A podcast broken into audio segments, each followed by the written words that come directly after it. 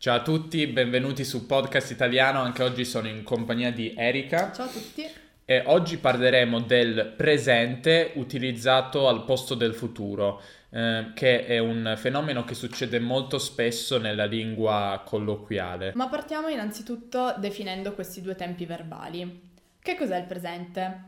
Il presente è un tempo che si utilizza per descrivere un'azione che avviene nel momento in cui si parla. Il futuro invece si utilizza per esprimere un'azione che avverrà in un momento successivo a quello in cui si parla. Queste cose penso che tutti le sappiano se state capendo quello che diciamo, perché sono cose molto di base, però forse saprete, ma forse no, che il presente viene utilizzato molto spesso al posto del futuro. Quindi il tempo presente viene utilizzato per indicare azioni che avverranno nel futuro. Questo avviene, eh, come abbiamo detto, soprattutto nella lingua parlata eh, e avviene davvero spesso, eh, così spesso che non si può nemmeno considerare un errore. Questo utilizzo viene chiamato presente pro futuro e quando si utilizza il presente in questo modo di solito si accompagna a espressioni o a verbi di tempo che diano il senso di azione futura. Facciamo alcuni esempi molto comuni molto semplici, per esempio domani vado al mare. Oppure giovedì ho il dentista. Ad agosto cambio casa. Quest'estate mi sposo.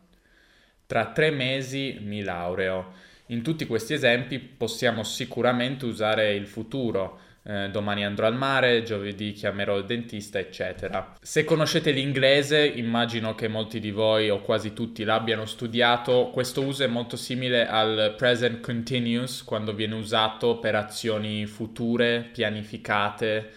Quindi per esempio, this summer I'm getting married. Mi sposo, mi sposo, mi sposo quest'estate. I'm moving next August eh, il prossimo agosto mi trasferisco. Si usa il presente, ma si intende un'azione futura. Il presente pro futuro viene utilizzato quando si parla di azioni pianificate o che comunque si è certi che avverranno nel futuro. Quindi non possiamo dire per esempio nel 2030 usiamo solo auto elettriche. Questa è un'ipotesi, non è una certezza né tantomeno un'azione pianificata Dunque possiamo solo dire nel 2030 useremo solamente auto elettriche. Ci sono dei casi specifici però in cui il futuro non può essere sostituito dal presente. Primo caso per azioni che nel futuro avranno una durata o una ripetizione, spesso per fare promesse e con gli avverbi sempre e mai. Per esempio, ti amerò per sempre. Ci sarà sempre posto per te. Non cambierà mai. Continueremo a vederci. Farà qualsiasi cosa per aiutarti. Il presente può naturalmente essere utilizzato con gli avverbi sempre e mai, però ha un significato diverso. Quindi ad esempio, non mi ascolta mai. Che vuol dire tutte le volte che gli ho parlato non mi ha mai ascoltato nel passato e probabilmente continuerà a farlo.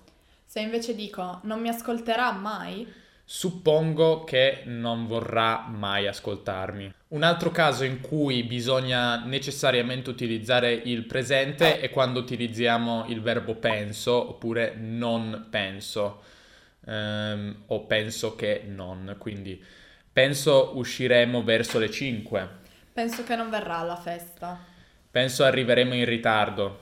Non penso avremo tempo di fermarci da Luca. E infine quando il futuro ha funzione di fare delle supposizioni. Quindi quando diciamo avrà 90 anni contati male, vuol dire penso che abbia, immagino che abbia 90 anni, una supposizione. Possiamo usare il futuro. Oppure? Oppure non sarà neanche italiano o avremo sì e no 50 euro in totale. Questo è un uso molto molto comune che tra l'altro esiste anche in altre lingue come lo spagnolo, ditemi anche eh, se nella vostra lingua esiste questo uso, molti non lo conoscono ma è molto molto utilizzato nella lingua colloquiale. Quindi quale tempo è meglio usare? Ottima domanda, grazie per avermela posta.